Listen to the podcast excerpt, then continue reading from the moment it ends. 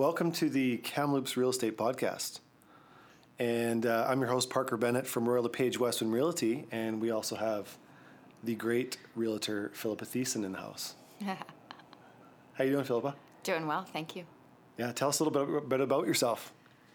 Um, well, I'm with Royal LePage Westwind, just like you are. Yeah. Yep.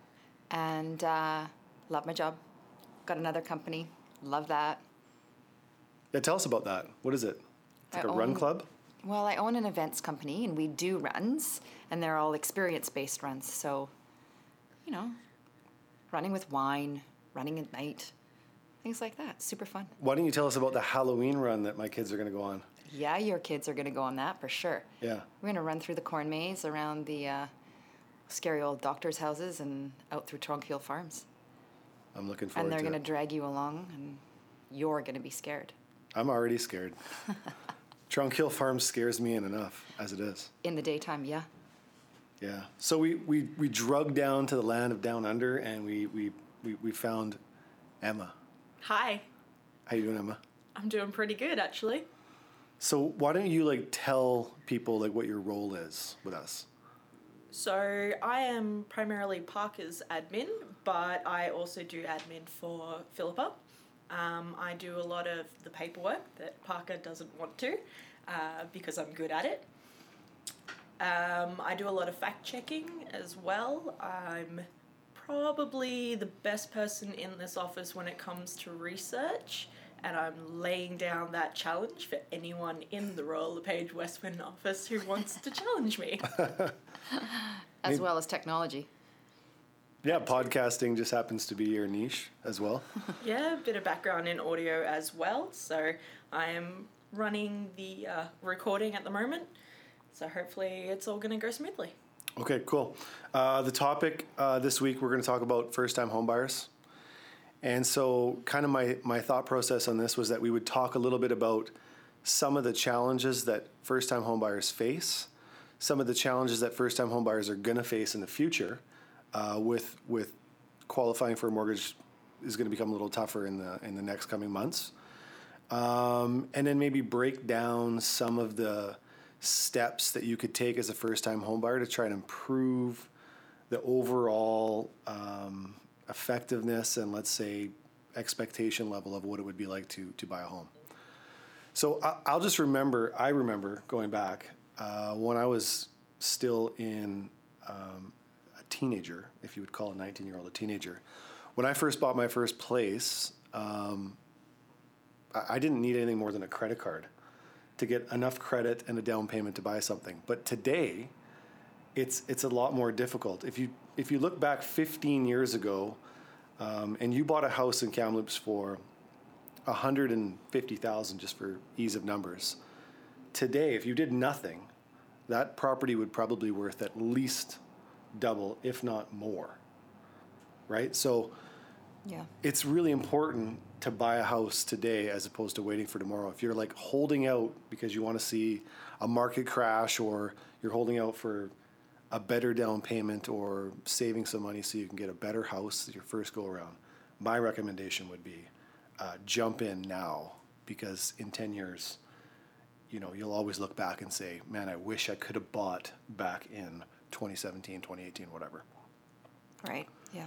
So maybe just start out with some of the challenges. And I know we both have some experiences we can draw on on this one, but um, I don't know. You have some first time homebuyers right now. I do. I have a couple of first time homebuyers. Um, I think what I'm encountering is that they are really struggling because it's very overwhelming. There's a lot of uh, paperwork, there's a lot of information, there's a lot of things that need to be done. Yeah. And there's a lot of sort of um, misunderstanding around when dates are due, like the difference between subject removal dates and completion possession dates, right? And what that all entails. So, you know, uh, and one of the things too is, first of all, knowing what they can afford. Yeah. Encountering that sort of issue, like they need to be pre qualified. They need to know what sort of houses they can take a look at. Yeah. First step. First Yeah. thing to do, mm-hmm. really. Yeah. So, you know, as a challenge to first time home buyers, probably the best thing a first time home buyer could do is take some sort of seminar that's offered by, you know, a real estate company or even going online and just reviewing, you know, YouTube. There's lots of like first time home buyer mini seminars that you could have, or you could talk to us because we'd we'd definitely help you through that process. Yeah. But um, being qualified for a mortgage and understanding what it is, you know, you can afford, and what the expectation level is, what that first home is going to look like. You know, if you're in Kamloops and you got a budget of two hundred fifty thousand, and you're looking for a house with a garage and a picket fence and no maintenance and newer furnaces and roofs, you know, you're probably looking in the wrong.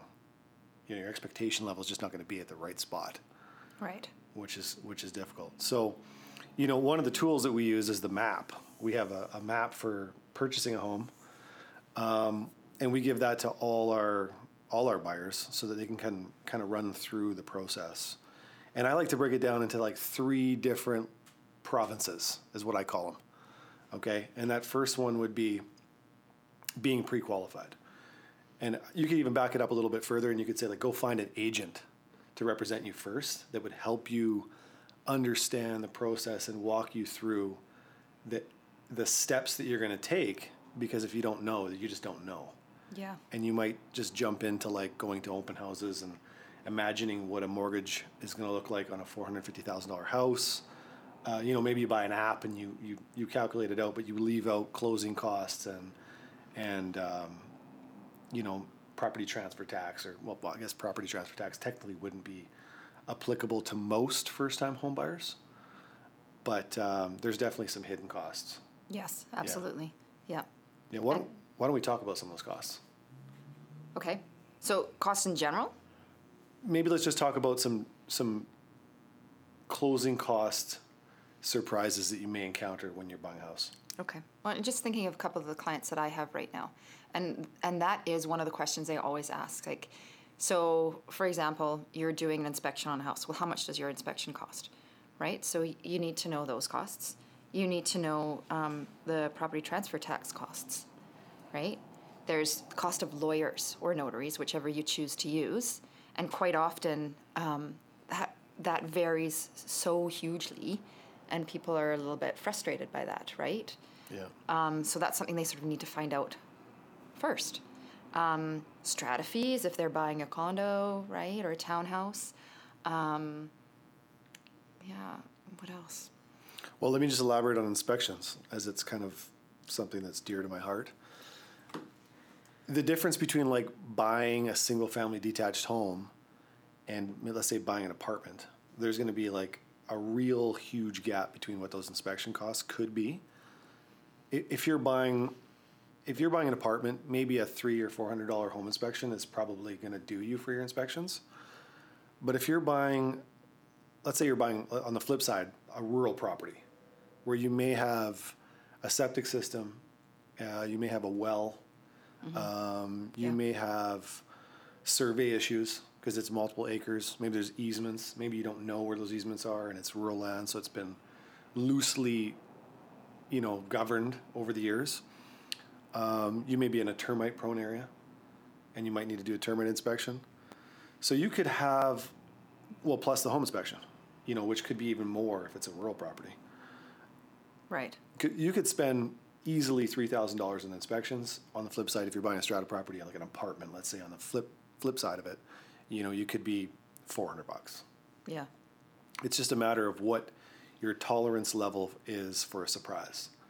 So I always tell people if if if they're okay with repairing a septic system, you know, in five years or three years or two years, if you're okay with that or diagnosing it yourself, then then you know maybe just get the septic system pumped out and have a, a general inspection of the of the facility. But if that's something that's going to break you, like as a first time home buyer, a ten thousand dollar bill is going to bust you in half.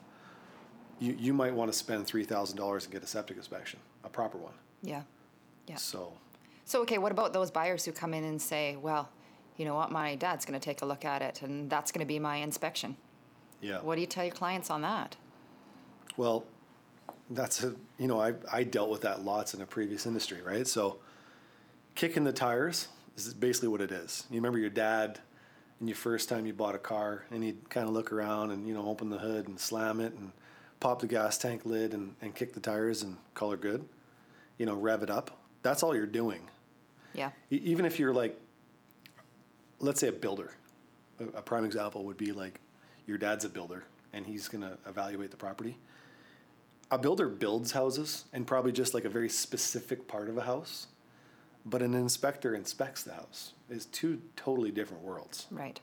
You know, one is trying to figure out troubleshoot the house, and one is trying to figure out, you know, where would I, where, where's the main beam, you know, where's the center support, where's the footings. Right.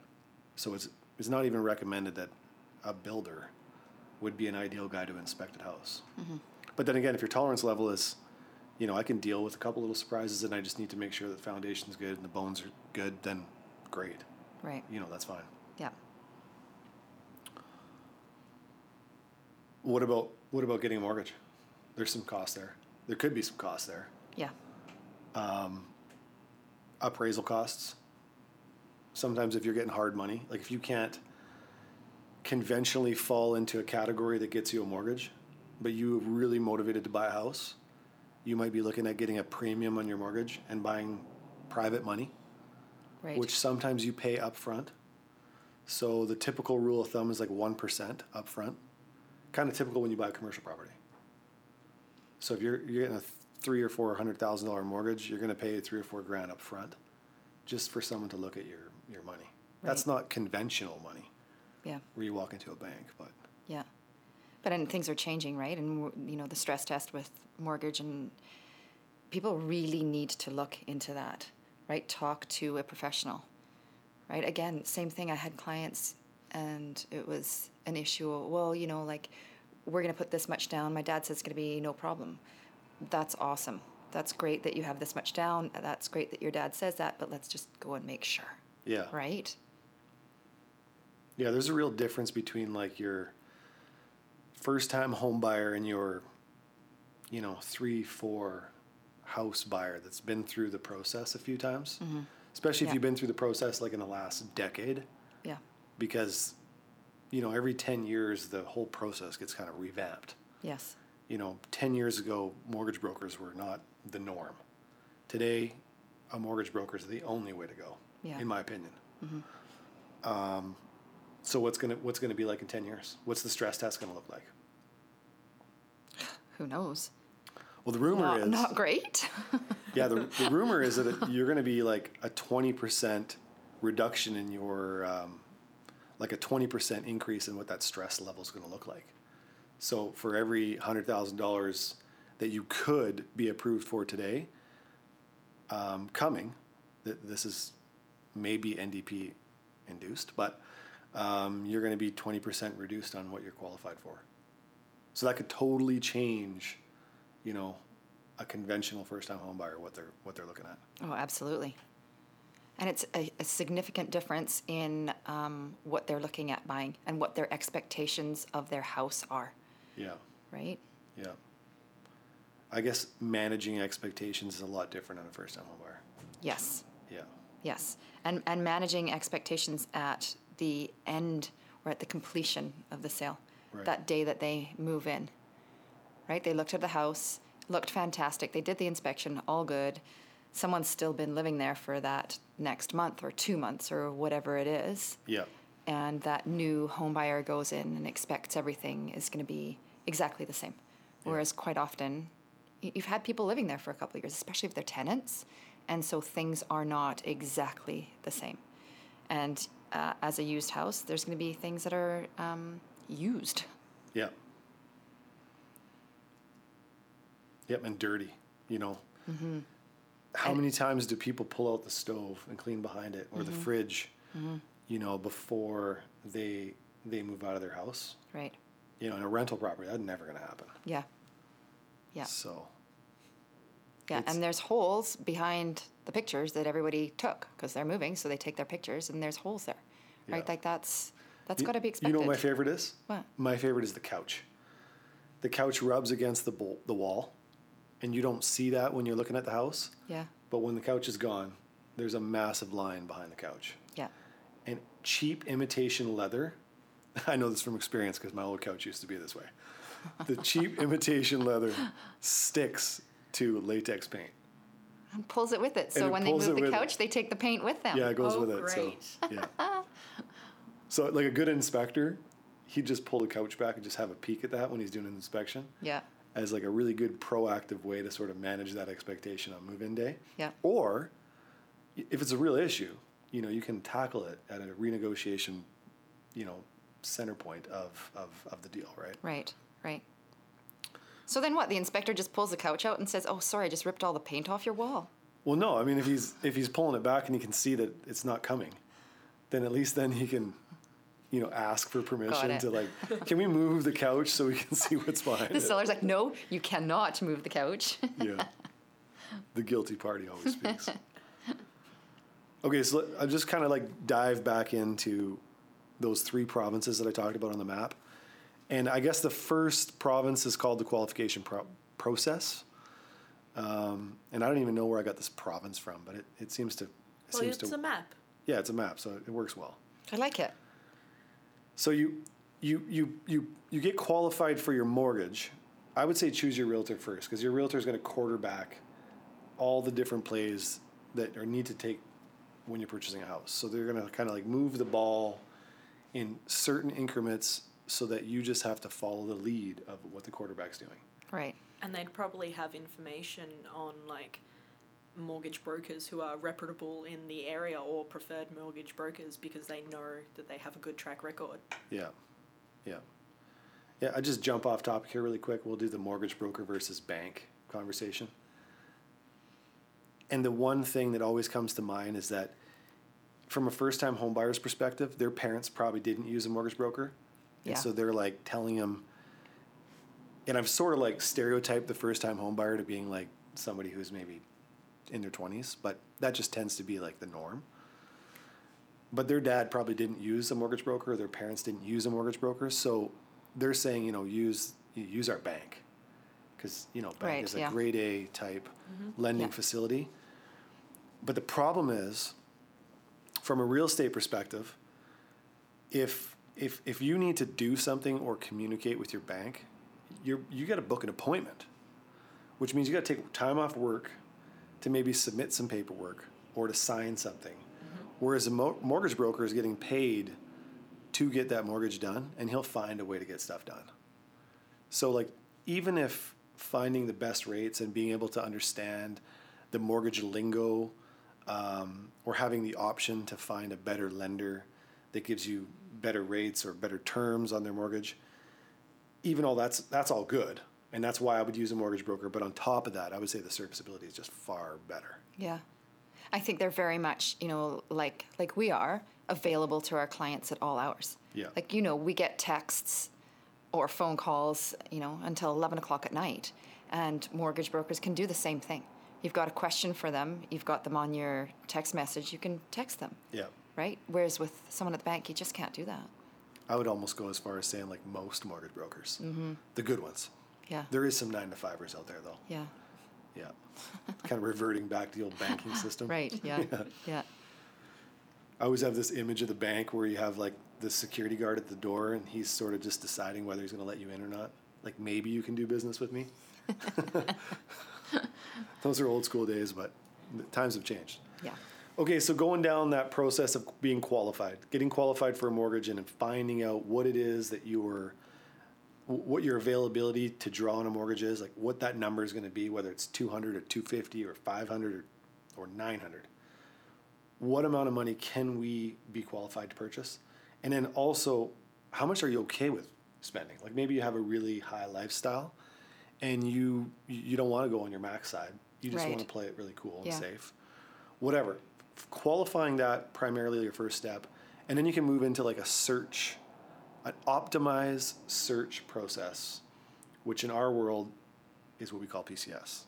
Emma, tell everybody how PCS works in your best words. Oh, way to put me on the spot there. Um, so PCS stands for Private Client Services. Uh, basically, it's directly linked to the Kamloops Real Estate uh, Association, uh, known as KADREA. And because of this, as soon as listings become available, they are available on PCS. when you go to conventional third party sites like uh, MLS.com or Realtor.ca, they, because they're being advertised um, obviously across different boards and districts across Canada, uh, they need to go through other boards as well and can take two or three days to become available. And when you have a market that's as hot as what we've had this year, uh, by the time you get to two or three days, that property is sold. Yeah, yeah.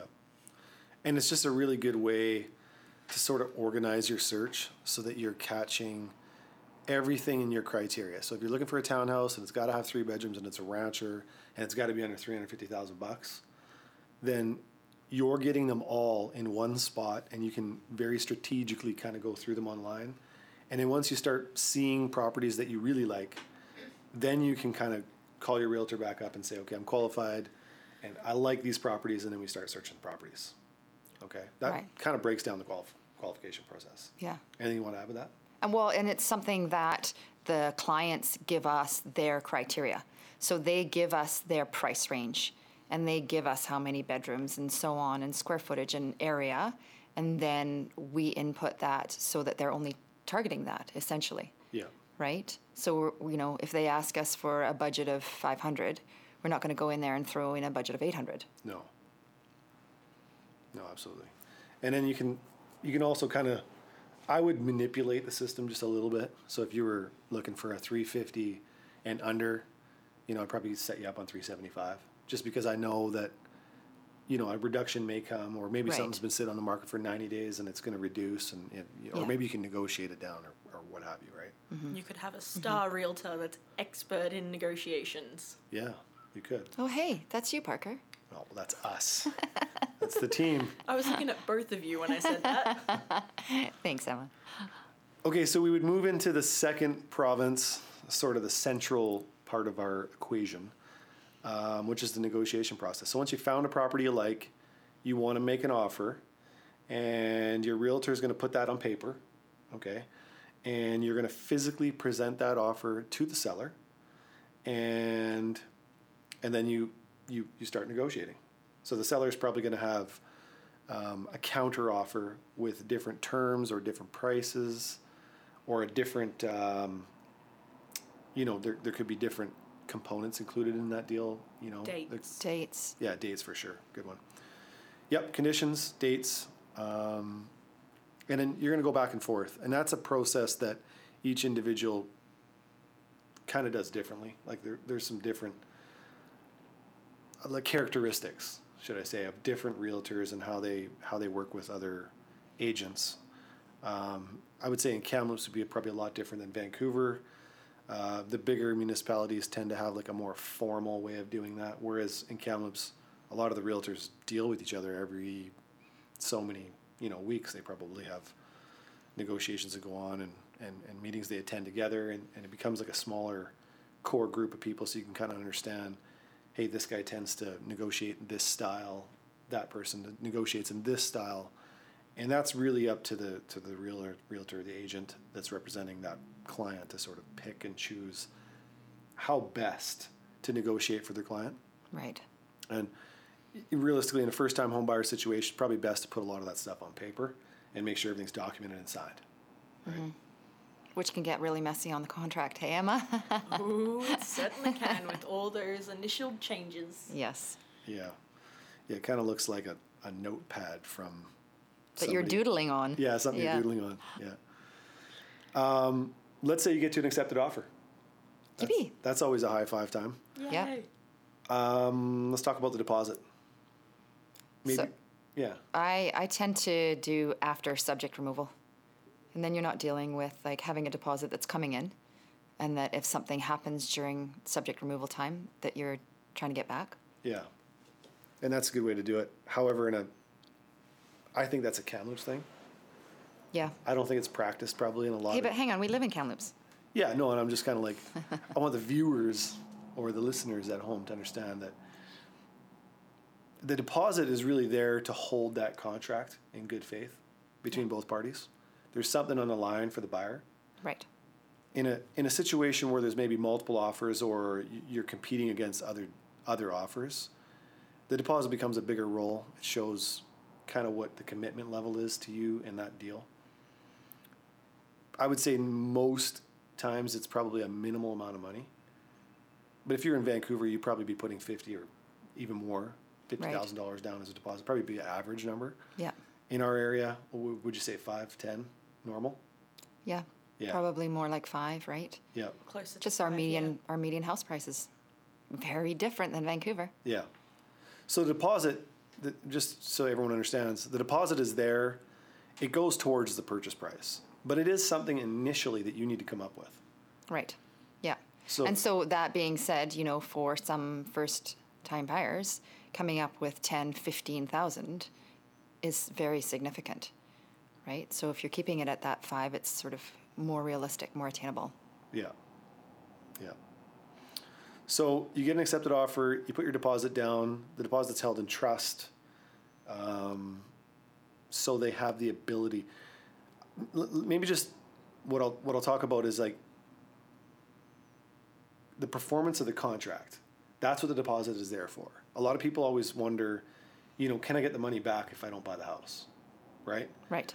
So in the contract, you have terms like subject to, subject to home inspection, subject to getting approval financing, maybe subject to getting insurance or reviewing some documents like strata documentation.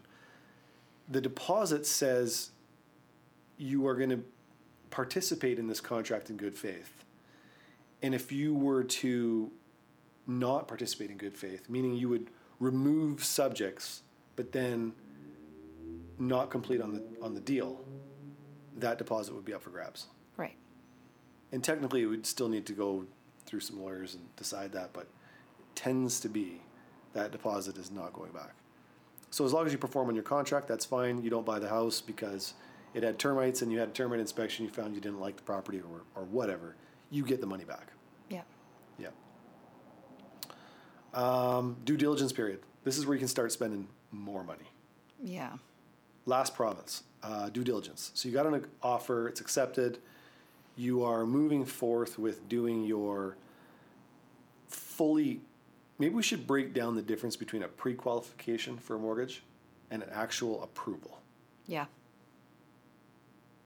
Because they can be different, Yeah, because right? well, the qualification, being pre pre qualified for a mortgage means this person can make this payment. yeah. But then you add a contract that says this is the house that we're going to choose to make that payment on. The bank needs to approve the house as well. Um, and if you're, the difference being like if you're going to buy a modular home, and let's say it's 40 years old and it's on a half acre and it's in the middle of the sticks, and you're already at the maximum of your pre qualified state, the bank's going to look at that property and go, I don't think so. Right. You know, Yeah, or maybe, absolutely. right? Mm-hmm. So you have to get approved for the mortgage during your due diligence period for the particular house that you're actually putting the offer in. And that's pretty much the difference. So your bank says, Emma, you, you're good to, to buy something for $400,000 Cool. and you go out and you find yourself like a very conventional property at four hundred thousand dollars, it's probably going to go through smooth sailing. But if you buy an unconventional property, maybe a past grow up or uh, maybe a farm, which is technically a business, or maybe you want to buy some rural property because you have horses or you have plans for chickens or whatever, it's going to be a more difficult, challenging process for you to get approved for that. So that's just one of those components in that due diligence process that you need to take care of. And that's where appraisals come in usually. Yeah. And in most cases, you're going to pay for it. Mm-hmm. Yeah. So you, you don't see that money. It's not like you're out of pocket right away, but your mortgage company is going to pay for that. And they're going to tack that on your mortgage. Yeah. And if you went and got a pre approval last year or six months ago, that's a different, you're, in- you're in a completely different ballgame, you know, six months ago compared to now. Things Yep. are changing all the time, right? Yeah. Looking at interest rates, all the rest of it. So, Yeah. Um, okay, so you get approved for your mortgage. They say, "Yep, go ahead, move forward." Um, and by the way, that that that appraisal may cost four hundred bucks. It may cost a thousand bucks. It just depends on the property, what's entailed, and what kind of appraisal they're looking at. Right. Home inspection. You could spend as much money as you want on a home inspection. And by that I mean like a typical single family dwelling home inspection, somewhere around 500 bucks. Yeah. Okay? Yeah. That's a generalist walking through the home. They should be there for, you know, two to three hours, let's say, on a single family dwelling, and evaluating the main critical components mechanically and structurally of that property. But they're not going to infrared scan the walls and look for gaps in insulation or potential water intrusion areas. They're not going to check for termites.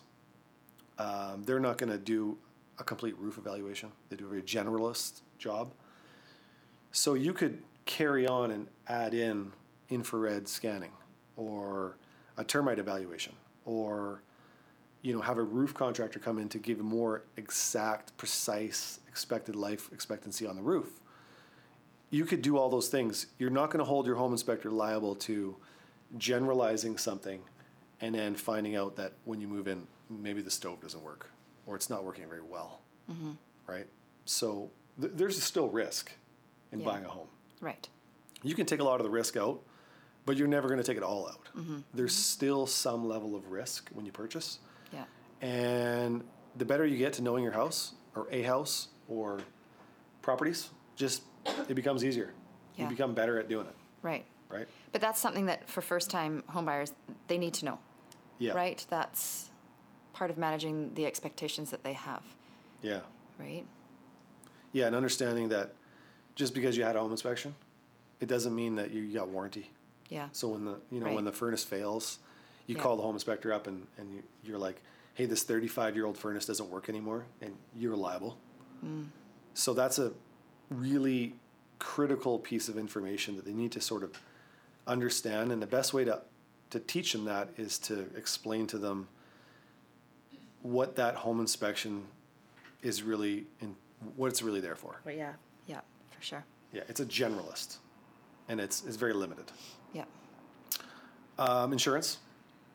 You need to go out and get a quote for that insurance, which can vary depending on your house, obviously. I would say this is the one thing that happens the least, or, or should I say, the one thing that's forgotten the most, mm-hmm. right? Is mm-hmm. that on subject removal day, you are you've got through your home inspection, you've gone through your you're qualified for a mortgage, and you you have no idea what it's going to cost for insurance. And the the importance of that is that let's say you had aluminum wiring, or you had may, maybe you live in rural property and you don't have fire protection, Yeah. your insurance could be like way more than what you're expecting. And that was obviously for us here in Kamloops, that was a huge issue for us this summer. Yeah. People getting insurance because of the wildfires. No, no people not getting insurance Yeah. because of the wildfires. Or um, Or how about Or how a about recent really- experience on a lake? Yeah. um, really, really expensive insurance. yeah. yeah, like something like eight grand or something like that. Eight grand, yeah. Yeah. You know, custom log home. Yeah. Yeah, so get your insurance quote, kind of what we're saying. Yeah. And so you need the information from your home inspection really to get your insurance quote because then you can identify plumbing materials and age of roof and furnace and you know how structurally and mechanically the, the house is. And that insurance quotes, like when you go to get your quote, they require um, information, right? So you need to have the time to get that information. That's why that subject removal is usually your your two weeks or so, right? But Yeah. you know, like don't don't do your insurance on the very last day of subject removal. No. You won't be able to get the information that the company, the insurance company needs. And here's a term that I, you know, that became more important this year was like having your insurance bound or boundable or bindable. Yeah. All right. Uh, yeah, binding. however that Binding? Yeah, binding. Just that they they would bind this this insurance package, meaning Yes. that they would. It's kind of like an approval, really. Yeah. It's mm-hmm. it's a little more serious than just walking in and getting a quote. And they're like, yeah, it should be, you know, between four and five hundred dollars. Because if there was a fire going on within, now this is just what happened this year, within a fifty kilometer radius of that house, sure your insurance would be four hundred and fifty dollars or nine hundred dollars or whatever. I'm just using some numbers just randomly. but we wouldn't give you insurance right now. Right. Yes. so you can't get uh, a mortgage if you don't have house insurance or fire insurance for that matter. Um, discovering title. How fun is that? It's super fun. Yeah. It's my favorite thing to do. Legal language written in another language Yes. that is not really understandable. right. It's not even English. No, it's definitely not English. No.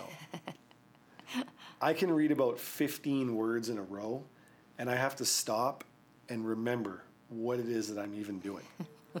And the best thing about those is you can get ones that are up to 50 pages long. Yeah. And in that 50 pages, there may only be one paragraph of really usable information. Mm-hmm. It's like there's an easement on this property. Yeah. But then there's like 500 covenants, and you have to know what each of those covenants are. So you have to pull each of those covenants and figure it out. When you pull them, then you still can't read them. So you've pulled title, then then you have to go ahead and pull covenants, right? And sometimes you got to pull Lawyers. maps and surveys. Lawyers, Yeah. right? Land and Lawyers titles. understand legal language. So here, here's one of those should I sell my house privately deals. You know, maybe as a buyer, you don't want to buy a house privately because I promise you, you would never look at the legal description of the property and find out what kind of legal charges are on that Right. property. Yep. Um, most people just think the charges of significance are financial charges, being mortgages, liens. Um, but realistically, the charges of any significance to its value could be easements. You know, somebody might have the right of way down the backyard of your house, and you might think that it's your property, but BC Gas might be showing up, or Yeah. or sorry, Terasen for that matter, might Yeah. show up and be tearing your fence down because they need access through your backyard, Right, right. and that does affect the value of your property. Yep, for sure. Yeah. Mm-hmm. For sure.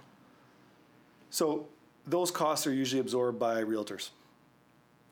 First time Yes. home buyer doesn't Yeah. physically pay those costs. but Right. They can be expensive. They can be a couple hundred bucks. Yep. Yep. Um, let's say you get through all your process. You get a proof of your mortgage, you get a proof of your home inspection, you're, or you're happy with it, you get a good quote, and the, the, the things on title you're comfortable with. And you say it's time to go put a sold sign up. That is removing your conditions. Subject removal. Subject removals. Couple terms we use. Those are the first set of dates that are really important in the contract, mm-hmm. right? And, and you need to have a minimum number of days to get that completed. You can't Yeah. do subject removal in three days. Not unless you're taking some risks. Yes. Big know. risk. True. You know, you might have a pocket full of cash, so you might be really comfortable with your mortgage, but you may not get a home inspection done. Right. You may not you may not be have time to get to land titles and pull Yeah. pull covenants and easements that may be on a property. Mm-hmm. Um, so when you remove conditions, that's really when you've committed to firmly buying your property, and that's when your deposit becomes like a firm deposit, whereas you're not getting it back. It's going towards the purchase price of your home, or it could be up for grabs if you don't perform the final Right. function, which is mm-hmm. finish paying for the property. Okay. Mm-hmm. So then we, we now we now we need to choose a lawyer, and a lawyer is going to cost money, and that's going to be a cost to a buyer and a seller for that matter. But first time home buyers need to, to choose a lawyer. Let's talk briefly the difference between a lawyer and a notary. I like to think that um, I recommend lawyers over notaries. And really, to break it down, and this is probably, if there's a, like a lawyer or a notary like probably listening to this, they're probably laughing, but this is how I see it. You're going to be getting a call tomorrow. Yeah, this is this is how Parker sees this. A notary can convey a property. They have the ability and the skills to properly convey a property. But if there's an issue, they're done. And so you might be paying for a notary to do something, and in Paying less. I I wouldn't even say it's less. Mm-hmm. I would say the the less is that's something that happened in the past, and today I would say it's the same price. If you have a thirty year old lawyer doing your transaction for you, it's going to be more money. Yeah. But in most cases, most law firms have a three or four year old lawyer that is Three or four years old. Ha- Well- wow. Prodigy child. three three or four years in the business. right? They, they charge by years of experience. Yeah. So Yes. you know, if you have someone under five years as a lawyer and they're doing conveyancing for for um, for real estate, it's going to be pretty much a flat fee, and it's going to be similar to what a notary pays. But the value is that if if on the day you go to close, there's an issue, meaning money doesn't transfer properly, um, or your mortgage company has an issue, they're gonna they're gonna play baseball with you. They're gonna be they're gonna they're gonna go to bat for you Right. and it's a smooth, easy transition. In a lot of cases, you're not really paying a whole lot of money for that. Whereas a notary has no ability to do it, and they're just going to wash their hands of it and recommend a lawyer. Right. So, Oh, my take on that is that uh, my dad was a lawyer, so I recommend a lawyer. yeah, let's go with a lawyer. I, I wouldn't be allowed to recommend. I'd have a strong push for a else? lawyer. Okay. Okay. Lawyer it is, everybody. Yep, we're going with lawyer. and then you're gonna, and we're also gonna go with a realtor over for sale by owner. Yes, Yep. There's a lot of represent. There's a lot of stuff to know, right? there sure is. I'm just like craving some of the pretzels right now with the salt on it. We had Dairy Queen for dinner. Dessert first, dilly bars, then then dinner. Yeah. Best way to live, dessert first. Dessert first. Yeah, eat the good stuff first. Oh, sorry, totally off topic. Yep, a little bit. Okay, then you're gonna sign, you're gonna sign some papers at the lawyer's, um, just before you complete. And you're gonna have what's your next fee, closing costs, a statement of adjustments. And the statement of adjustments is going to be all your fees that you're gonna incur in the purchase process, all kind of bundled up, uh, minus the home inspection, uh, portion of it. So you're gonna pay for your lawyer in the statement of adjustments let's say for real ease of numbers, you're buying a house for a hundred thousand bucks, and you've put ten thousand dollars as a deposit, meaning you owe ninety. Okay. Your lawyer's going to charge you, let's say, a thousand bucks, just for ease of numbers. I'm not quoting out. I'm not quoting a lawyer's fee right now, but let's say a thousand bucks, which would be pretty close, Yeah, pretty close yeah. accurate. Mm-hmm, yep.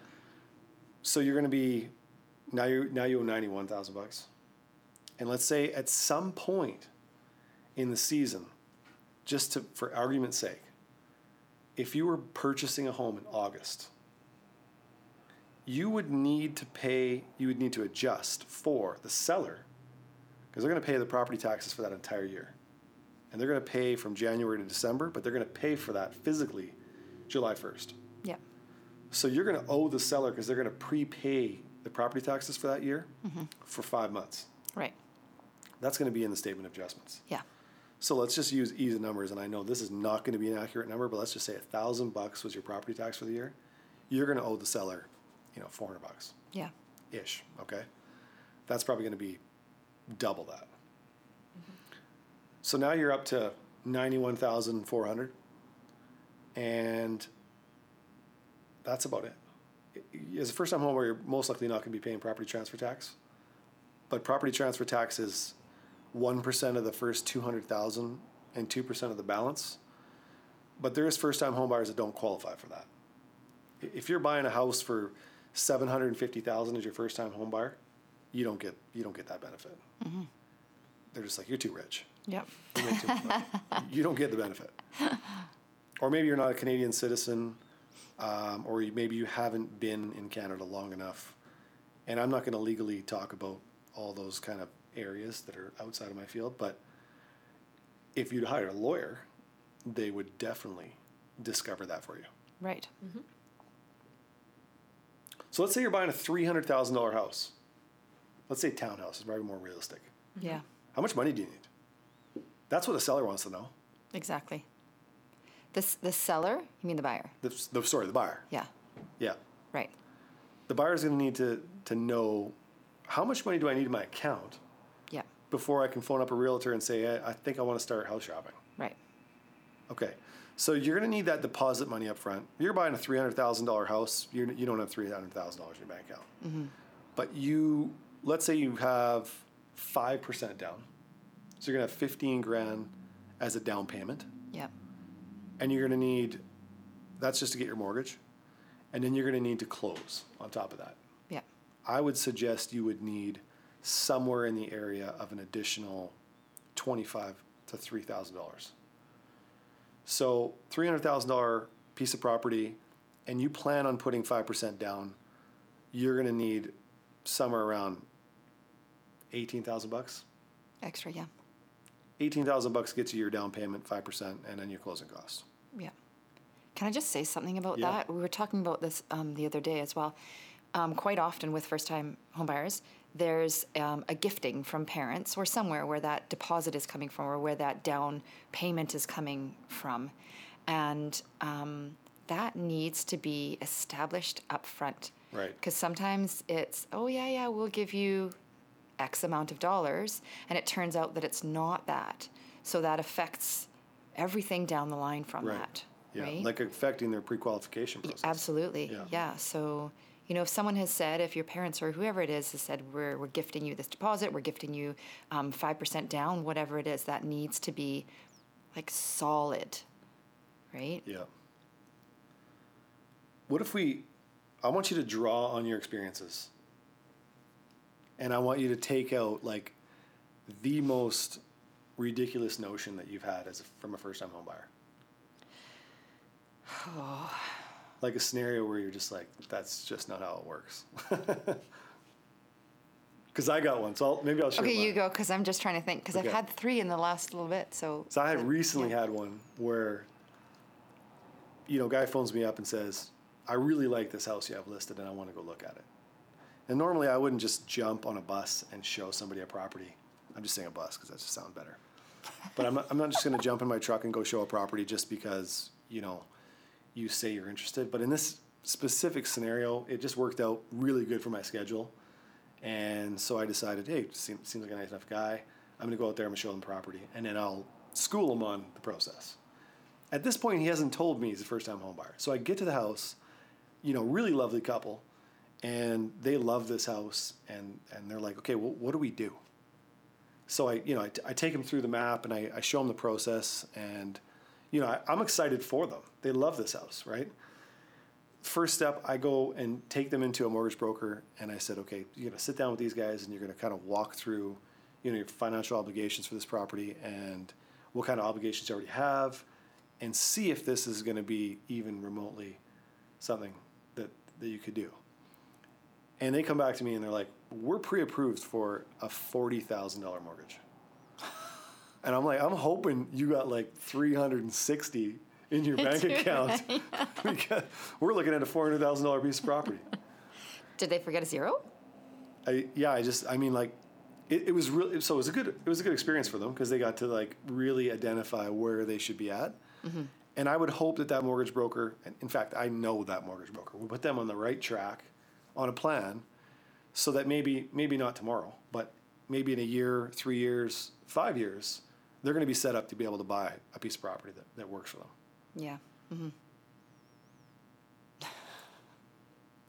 Yeah, I think that's that, that's my best one.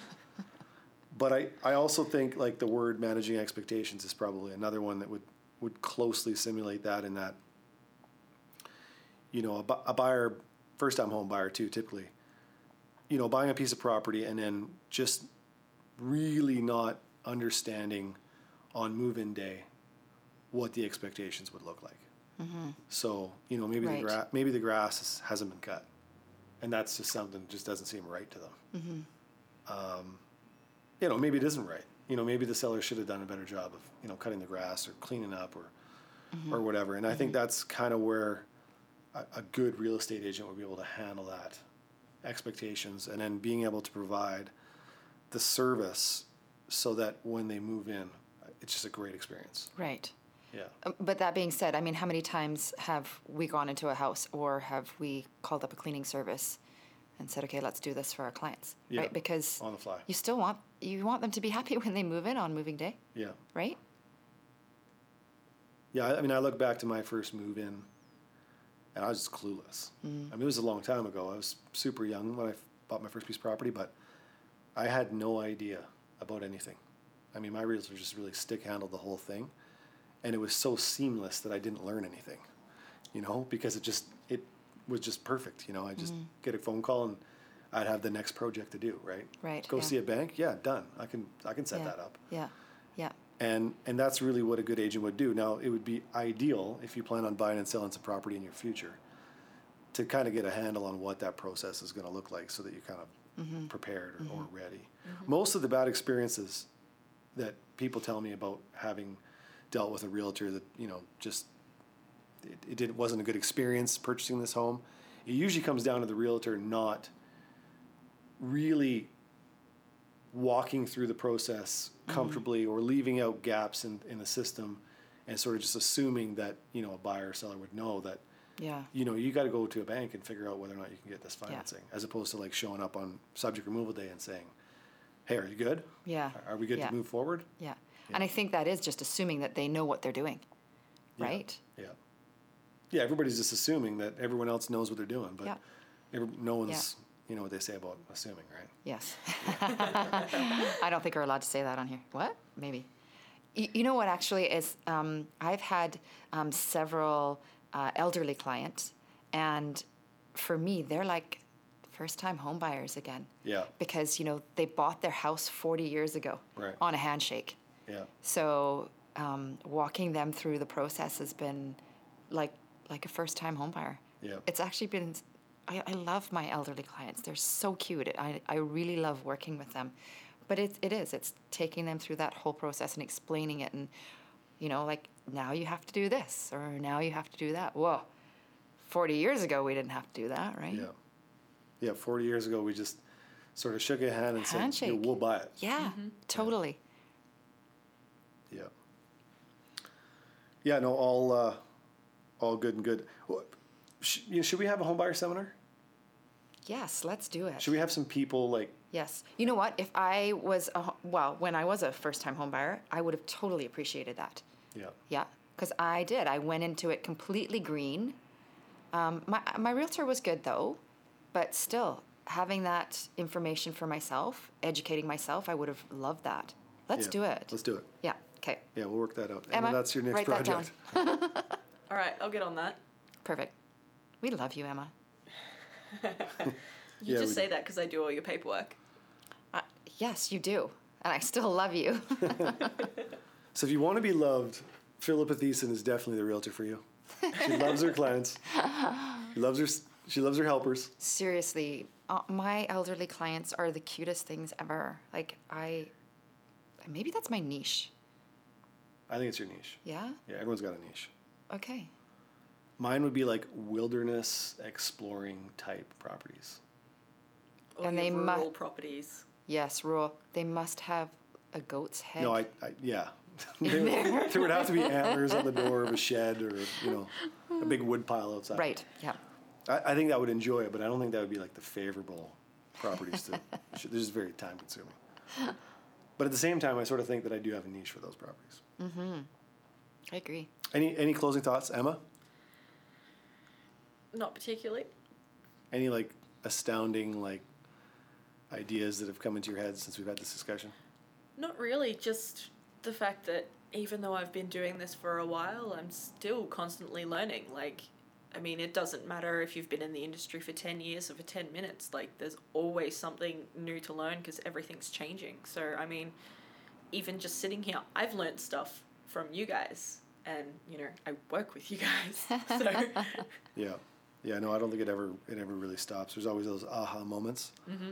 when you sort of figure something else out, and you're like, hey, this is you know this is a value, Right. Yeah. right? And you can kind of bring that to your clients too. Yeah. yeah. Here's my closing thoughts. Yeah. You told me this is going to be 10 minutes. Well, what are we at? We're like over an hour. What? Are we really? No, no, it can't be. it's seven o'clock. Okay. All right, let's wrap it up. My closing qua- my closing thoughts is that yeah, I got to eat some dinner. And on that professional note, All right, we'll see you next time.